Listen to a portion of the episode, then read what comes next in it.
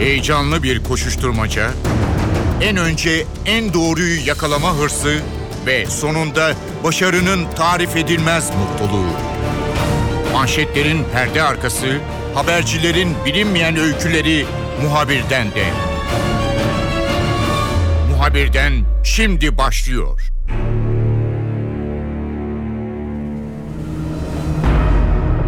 Muhabirden de iki konuya bakacağız. Önce tabii ki Marmaray.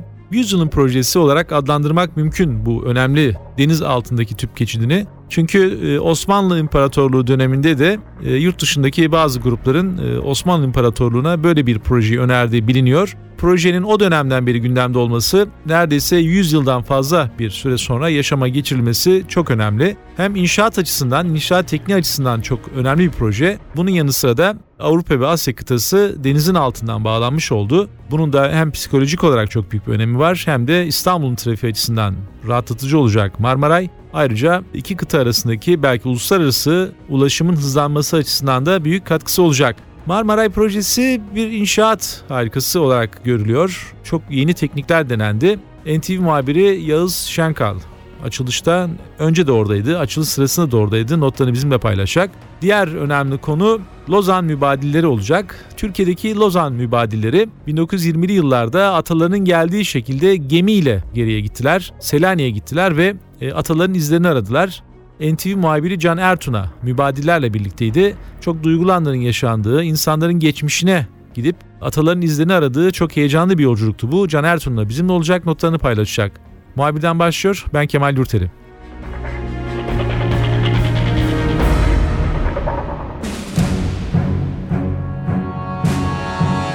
Marmara ile başlayacağız.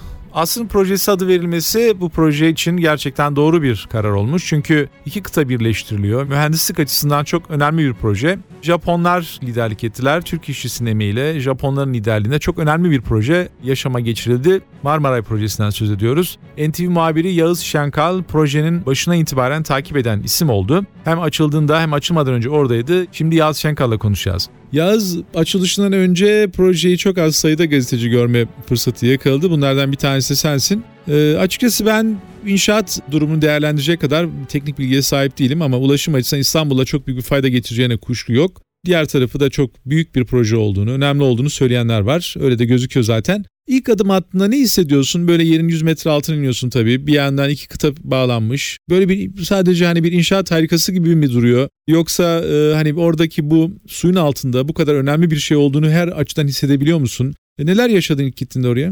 Her şeyden önce suyun altına indiğinizi anlamıyorsunuz zaten. Yani normalde metro hattından hiçbir farkı yok. Yani Taksim Sarıyer metrosunu kullandığınızı düşünün. Hiçbir farkı yok. Aynı şekilde bunda da yerin aşağısına iniyorsunuz. Ben ilk önce iki durağı görme şansına sahip olmuştum.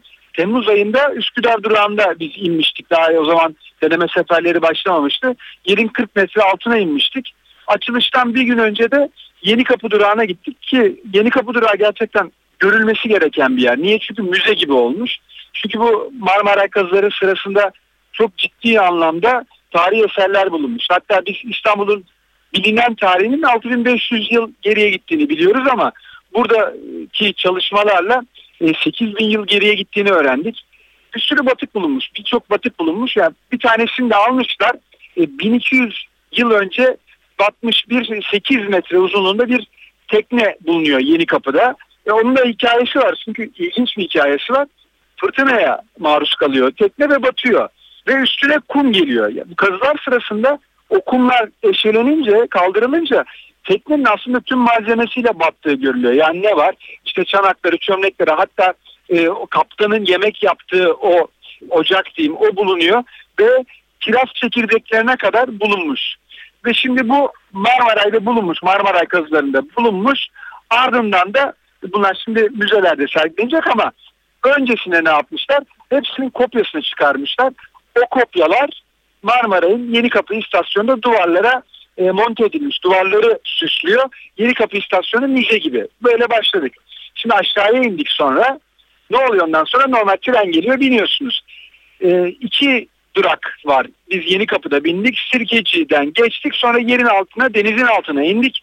62 metre denizin altından gidiyoruz. Üstümüzden balıklar geçiyor, gemiler geçiyor ama siz bunun farkına varmıyorsunuz. Çünkü e, dediğim gibi yine metro gibi etrafı her şeyden önce zaten e, beton bloklarla çevrili Pendik'te e, Tuzla'da inşa edilmiş 11 tane tünel vardı. Onlar birleştirilmiş. Bir de onlar zaten yerin altına yani denizin tabakasının da altına inşa edilmiş. Yani denizin altında da bir metro yapılmış. E, siz hiçbir şey anlamıyorsunuz. Tabii orada bazı işaretler var ama o kadar hızlı gidiyorsunuz ki anlamıyorsunuz denizin altında olduğunuzu. E, vatandaşlarla konuştuğumuzda da herkes balık balıkları göremiyoruz diye şikayet eden bir vatandaşa rastladık tabii. İlginç ilginç talepler oluyor. E, heyecanlanıyor insanlar. Bazı arkadaşlarım beni arıyor. Mesela bir hamile arkadaşım beni aradı muhabir. Acaba basınç e, bana etki eder mi, çocuğuma etki eder mi diye sordu. E, bazıları böyle klostrofobik durumlar oluyor mu, boğuluyor gibi mi hissediyorsunuz falan diyor ama o kadar hızlı geçiyorsunuz ki 4 dakikada Üsküdar'dan Sirkeci yani böyle sıkılacak, e, klostrofobik durum olacak bir vakte de imkansız olmuyor. Çok hızlı geçiyorsunuz zaten. Yağız tabii o inşaatı e, yapanlar tarafından da bakmak lazım. Bu inşaat e, bir gurur tablosu sanıyorum. E, orada çalışan işçiler var. Onların emeğiyle yapıldı bunlar. Hatta senin yayının sırasında örneğin deneme için sefer yapan vagonlarda oturuyorlardı. Yani neredeyse yaptıkları işin testini de kendileri yaptılar. O şekilde ortaya koymuşlar gibi gözüküyor kendilerini. Onların düşüncesi nedir? Çünkü ben bazen bakıyorum burada da İstanbul'da veya başka yerde bu dünyanın işte en uzun binası deniyor. Üç gün sonra o bina sanki yıllardır oradaymış gibi hemen kanıksıyorsunuz. Bu Marmaray'da böyle bir şey olacak. Yani kullandıktan sonra bizim için bir ayrıcalığı olmayacak biliyorum ama onu yapan insanlar orada çalıştıklarını unutmayacaklar diye düşünüyorum. Çalışanların o oraya emeği geçenlerin değerlendirmelerini alabilmiş miydin? Ya tabii konuştuk. Yani her şeyden önce gurur verici bir şey yani. Çünkü denizin altından tren geçiriyorsunuz. Bu işte biliyoruz tamam daha önceden örnekleri var ama bizim ülkemizde ilk defa olan bir şey. Yani projenin enlerinden bahsediyor işte en derin tüp tünel deniyor. Yani bazı enleri var var ama bence en önemlisi İstanbul trafiğine katkısı olacak gerçekten. Bizim ya tam anlamıyla ama entegre olduğunda işte o Halkalı Gebze arası çalışmaya başladığında Taksim metrosuyla entegre olduğunda o zaman biz biraz bir şeyler anlayacağız. Yani şu anda çok kısıtlı bir şekilde kullanılıyor. Evet tabii bunu yapan işçisi de olsun, mühendisi de olsun ki Japonların burada e, çok büyük emeği var. Projenin sahibi onlar. Tabii hepsi gurur veri, gurur verici olduğunu söylüyorlar. E, 9 yıldan beri çalışıyorlardı. Tabii o projenin bitiyor olmasında herhalde verdiği bir eksiklik olacak ama bu gurur tablosu herkesin yüzüne yansımıştı. Zaten gün boyu yaptığımız röportajlarda da bürokratlarda herkes de koltuklarının kabardığı hissini herkese veriyorlardı zaten. İki tarafı da e, düşündüğümüz zaman trafik biraz önce biraz değindin gerçi. Trafiği ne etkileyecek? E, belki bazı diğer hatların da sanıyor eklenmesi gerekecek tabii ki daha entegre ve uzun hale geldi zaman daha hızlı ve konforlu bir ulaşımı sağlayabilir ama iki ucunu da gittin sen. E, oradakiler için ne ifade edecek bu tünel? Her şeyden önce siz değilim şu hatlar çok önemli. O hatların entegrasyonu olunca biz gerçekten Marmaray'ın etkisinin ne olduğunu anlayabileceğiz ama şimdi bizde tabii ki toplu taşıma önemli ama o kadar kalabalık oluyor ki bilemiyorsunuz. Yani metrobüsü düşünün büyük hizmet ama bilemedi, bilemiyorsunuz. Ben 20-25 dakika metrobüse binemediğim anları biliyorum. Şimdi Marmara'ya çok ciddi bir talep var. Ee, insanlar merak ediyor ama Marmara'yla aynı duruma gelecek belki dakikalarca bekleyeceksiniz. Bizim e, Maslak'tan şirketimizin olduğu yerden akşam saatlerinde metroya binmeye çalışın. E, kolay mı yani? En az belki bir iki metroyu pas geçiyorsunuz öyle biniyorsunuz. İzdiham oluyor. İstanbul çok kalabalık. Şimdi bizde bu alternatiflerin çoğalmadığı sürece ne kadar trafiğe etki yapacağı hep tartışmalı olacak gibi gözüküyor. Marmaray çok önemli bir kalem tabii ki İstanbul ulaşımında.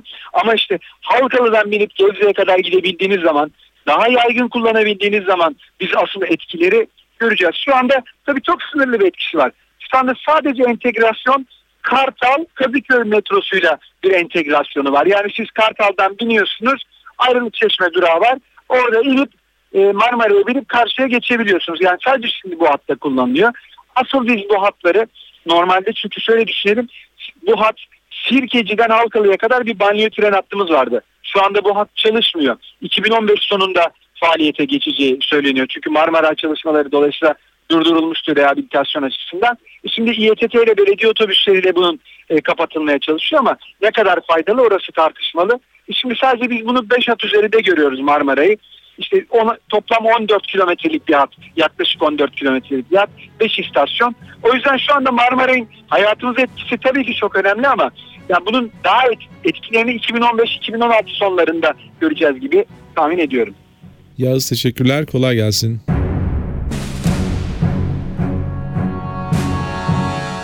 Diğer konuya geçeceğiz. NTV muhabiri Can Ertuna önemli bir yolculuğa şahitlik etti. Türkiye'deki Lozan mübadilleri bir gemiyle ata topraklarına gitti ve Can da gemideydi. Can mübadillerin hikayesini sen daha önce de e, o bölgeyi gezmiştin hatırladığım kadarıyla. Yakından biliyorsun. Bu kez farklı bir yolculuk oldu sanıyorum. Bir yolculuğun başından başlamakta fayda var. Çünkü hakikaten e, önemli ve duygu dolu bir yolculuktu muhtemelen. Nasıl başladı yolculuk? İnsanlar gemide neler hissettiler bu önemli yolculuk sırasında? E, yolculuğun gemiyle gerçekleştirilmiş olması elbette bunun diğerlerinden biraz farklı kılıyordu. Çünkü 1923'te 30 Ocak 1923'te imzalanan protokol sonrası varılan mübadele anlaşmasıyla Yunanistan'daki topraklarından koparılıp e, Anadolu'ya gönderilen mübadillerin büyük bir çoğunluğu gemilerle Türkiye'ye getirilmişlerdi. İlk karşılaştıkları yerler deniz kıyılarıydı. O kıyılara kurulmuş olan tahfuzhaneler karantinalardı. Dolayısıyla onların hayatta kalanlardan çok az sayıda kişi ancak özellikle çocukları, torunları, ikinci, üçüncü hatta torunlarının çocukları dördüncü kuşağında katıldığı e, bu gezinin gemiyle gerçekleşmiş olması adeta bir tersine mübadele yolculuğu gibi oldu. Dedelerinin, babalarının geldiği rotadan geri dönmüş oldular. E, gerçi bundan 90 yıl önce buharlı gemilerinde oldu. Ee, çok eski gemilerle ancak genç Türkiye Cumhuriyeti taşıyabilmişti mübadilleri ve 7-8 gün sürmüştü yolculuk Yunanistan'ın Kavala limanından, Selanik limanından e, Anadolu'ya varmaları. E, bu modern bir kruz gemisiydi. Bir günde e, yaklaşık 22 saatte İstanbul Karaköy'den Selanik limanına varıldı. Koşullar aynı değildi ancak simgesel önemi çok farklıydı, çok başkaydı gemiye gelen, gemi yolculuğuna gelen mübadil çocukları, torunları ve birinci kuşakların çoğu zaten daha önce de doğdukları topraklara, ata topraklarına ziyaretler gerçekleştirmişlerdi. Ancak hepsi gemiyle bu yolculuğu yapmanın bambaşka bir e, hava kattığına, bambaşka bir ruh halinde olduklarını söylediler. Duygusal anlar yaşandı limanlara yanaşıldığında, Selanik limanına, Kavala limanına yanaşıldığında. Orada günlerce beklemişti kimisinin babası, kimisinin büyük annesi. Oradaki sefaleti, oradaki zor koşulları e, alt kuşaklara aktarmışlardı, anlatmışlardı ve onların neler yaşadığına dair hissiyat o limanlara yanaşıldığında bu sefer çocuklarını ve torunlarını sarmıştı. Duygusal bir yolculuktu yani Kemal Can otobüslerle gezilerin düzenlendiğini biliyoruz uzun zamandır. Türkiye'ye gelenlerin sayısı tabii daha fazla. Çünkü e, rakamlara baktığımız zaman buradan gidenler Lozan Anlaşması kapsamında rakamsal olarak çok daha yüksek. Ama yakın dönemde işte bizdeki e, gelenlerin de yine e, eski topraklara gittiğini görüyoruz. Değişmez bir manzara var tabii. Biraz da aslında o nedenini sana sormak istiyorum. Şimdi o evlerde insanların terk edip buraya geldiği evlerde şu an oturanlar var. Ama e, hep e, geri dönenlere, merak edip gelenlere, işte köklerini araştıranlara da karşı büyük bir saygı var, sevgi var, büyük bir muhabbet var. Hep onu görüyoruz görüntülerde. Bu neden kaynaklanıyor sence? Hani adam malına sahip çıkmaya gelmiş gibi de algılayabilir karşı taraf ama öyle bir şey değil. Hoş geldin deniyor. Çok iyi misafirperverlik gösteriliyor. E, Yunanlarda da böyle, Türkiye'ye gelenlerde de bu yapılıyor. Bunu sen nasıl e, değerlendiriyorsun? Açıkçası e, şöyle bir olgu var. Türkiye'den ayrılan Rumların evlerine iskan edilmesi öngörülmüştü mübadelenin hemen ardından e, gidenlerin, e, Anadolu'dan gelenlerin. E, ancak burada da çeşitli sıkıntılarla karşılaşılmıştı. Rumların boşalttıkları evlerin sadece çok az bir kısmı kullanılabilir bir halde Yunanistan'dan göç eden Müslüman nüfusa kalmıştı. Bir kısmı daha önceden o bölgeye gelen e, başkaları tarafından yağmalanmıştı, talan edilmişti. Ee, ancak yine de senin de az önce işaret ettiğin gibi Anadolu'yu terk eden Rum sayısı ve mübadele anlaşması daha sonra 1930'daki anlaşmayla beraber geri dönüş dönüşü kapatılan Rum sayısı Yunanistan'ı terk eden Müslüman sayısından çok daha yüksek. Ee, dolayısıyla e, onların bıraktıkları malların e, büyük bir kısmı kullanılamasaydı olsa da yine de gelen mübadiller Yunanistan'dan gelen mübadiller onların evlerine geldiler. Öncelikle onların yaşadıkları acıları Anadolu'yu terk eden Rumların yaşadıkları acıları aynısını Yunanistan'ı terk eden Müslümanlar da yaşamıştı. Ee, bu anlamda özdeşlik kurabiliyorlar. Bu anlamda farklı bir kardeşlik yakalamış durumdalar. Ee, zaten mübadele anlaşması çerçevesinden kimsenin toprağına e, dönme şansı ya da böyle bir hakkı yok. Ziyaretler başlıyor. 1900'lü yılların e, baş, 1980'li yıllarda falan özellikle hız kazanıyor. E, çoğunlukla da Rumlar Türkiye'ye geliyorlar. E, ancak çoğunlukta eyvah evin eski sahipleri geldi bu evi alacaklar havasına kapılmıyorlar. Yine senin az önce belirttiğin gibi. Öncelikle ortak bir geçmişi, ortak bir dramı paylaşmaktan ötürü belli bir yakınlık daha ilk görüştükleri anda doğuyor. Zaten giden Rumların çoğu evlerini ziyarete geldiklerinde Türkçe konuşuyorlar. Çünkü Anadolu'yu terk ettiklerinde çoğu özellikle Karamanlılar dediğimiz Orta Anadolu'dan, Konya Havzası'ndan gelenler ana dili Türkçe. Ee, anlaşmada hiçbir sorun yaşamıyorlar. Çünkü zaten onların evine iskan edilen Yunanistan'dan gelenlerin ana dili de Rumca. Ee, dolayısıyla kültür ortak, geçmişteki hatıralar ortak, o dram ortak, dil de ortak. Ee, belki bu ülkenin farklı iki coğrafyasındaki iki vatandaşın karşılaşmasından daha ortak yönleri var suyun iki yakasındaki iki farklı ülkenin vatandaşlarının karşılaşmasında. Bir tehdit olarak algılamıyorlar. Tam tersine uzaktaki akrabaları e, biraz da dert e, ortakları e, kendi hikayelerini anlayabilecek kişiler gelmiş gibi görüyorlar. Aynı zamanda yerleştikleri yerlerin eski sahiplerini bulmaya çalışıyorlar. Örneğin Tuzlalı mübadiller gitmişti bu gemiyle. Tuzlalı mübadillerin büyük bir çoğunluğu Selanik Kılkış'tan gelmedir ve çoğunun yapmaya çalıştığı şey Selanik'ten sonra kent merkezinde dolaşmak değil Kılkış'a yani ata topraklarına gitmek yönünde olmuştu. Ee, orada yerel halk e, ve Anadolu'dan gelen bazı mübadillerin kurduğu derneğin temsilcileri büyük bir sıcaklık ve içtenlikle karşıladılar e, gelen Tuzlalı mübadilleri, torunlarını, çocuklarını alt kuşakları. E, dolayısıyla bu artık mübadele öyküsü e, bir dönem belki de Ege'nin iki yakasındaki en büyük dramda en büyük trajediydi ancak 1990'lardan sonra özellikle 2000'lerle beraber Ege'nin iki yakasındaki halk için en büyük köprü haline gelmiş durumda diyebiliriz Kemal Yurteri. Can tabii merak edilen bir soru olabilir. Ee, ben sana yöneltmek istiyorum. Olumsuz tavır gören yok mu? Yani ben duymadım tabii. Belki de bu örnekler fazla öne çıkmıyor da olabilir. Veya rehberlik edenler e, bir şekilde tabii biliyorlar. Adresleri iyi biliyorlar. Orada oturanları e, bilgi sahibiler. Hani çat kapı ben geldimden çok bir insanların da bir ön hazırlık yaptığını tahmin ediyorum. Kötü örnekler var mı? E, herhalde merak edilen sorulardan bir tanesi de bu olacak. Açıkçası ben e, bu benim katıldığım ikinci mübadele yolculuğuydu. Ancak Lozan Mübadilleri Vakfı e, çatısı altında e, 2000'li yıllardan 2001'den itibaren mübadele yolculukları yapılıyor. Çok sayıda kişinin öyküsünü dinledim. 25 kez Yunanistan'a gitmiş olan 100 yaşındaki e, bir mübadille konuştum.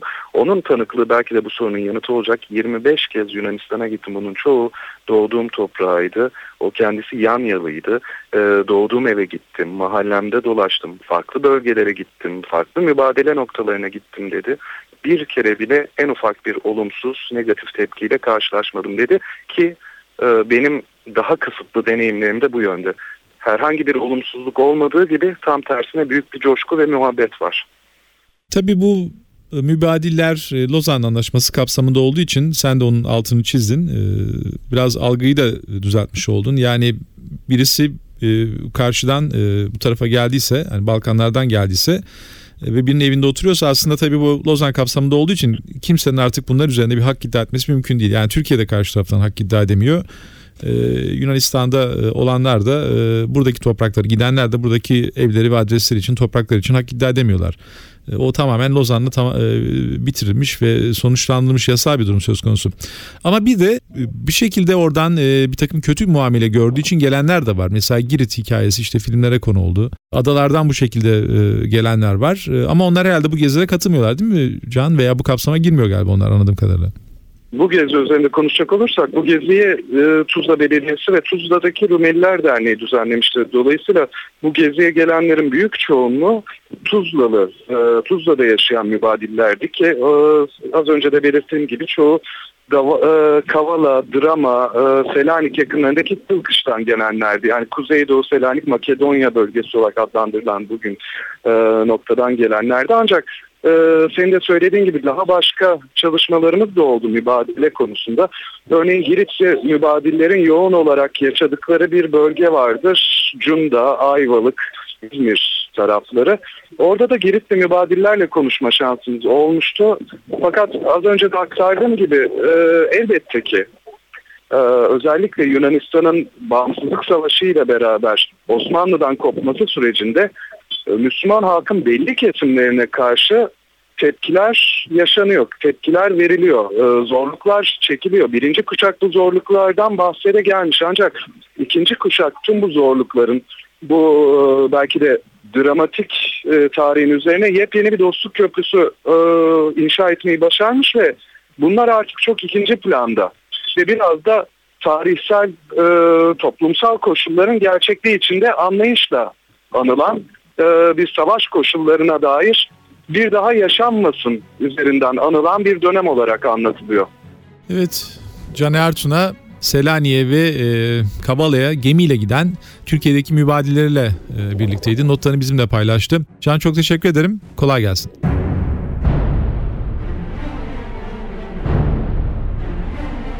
Muhabirden de bu hafta iki konuya yakından baktık. NTV muhabiri Yağız Şenkal bizimle oldu. Marmaray notlarını aktardı. İkinci konu Lozan mübadileri oldu. NTV muhabiri Can Ertun'a Türkiye'den Yunanistan'a giden, Selanik ve Kavala'ya giden, oradan göç eden Türklerin geldiği yöntemle gemiyle Yunanistan'ı ziyaret eden e, Lozan mübadilleriyle birlikteydi. Can da notlarını bizimle paylaştı. Ben Kemal Yurteri, muhabirden de yeniden görüşmek üzere, hoşçakalın.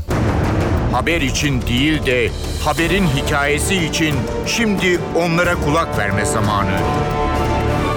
Muhabirden NTV Radyo'da.